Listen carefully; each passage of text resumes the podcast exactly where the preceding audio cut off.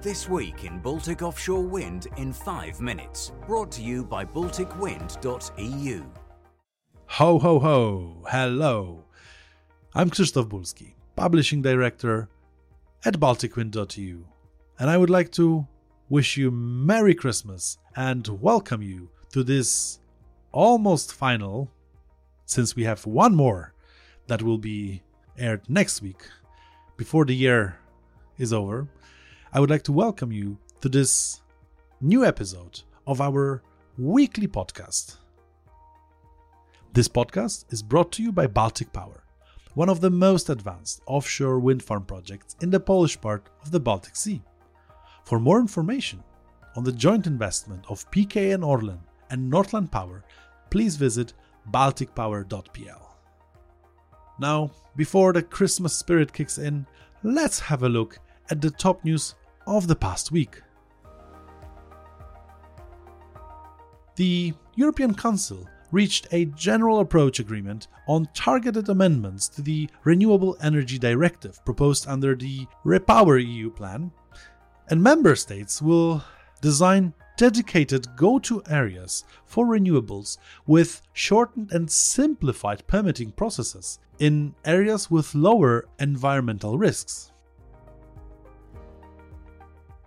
The energy crisis in the Baltic Sea region might be solved by generating less expensive power in Estonia instead of building another A to B link with Finland, as stated by the CEO of Estonian power company Eesti Energia, Hando Sutter. Gasgrid Finland, Nordion Energy, OX2, and Copenhagen Infrastructure Partners are taking concrete steps to realize the European hydrogen backbone vision developed by 31 gas infrastructure companies in the Baltic Sea region. The companies have agreed to investigate the possibility to develop large scale offshore hydrogen pipeline infrastructure connecting Finland, Sweden, and Central Europe by 2030 to provide clean, sustainable hydrogen for Europe. Vattenfall has entered a joint venture with Metsähallitus to build and operate Finland's first major offshore wind farm.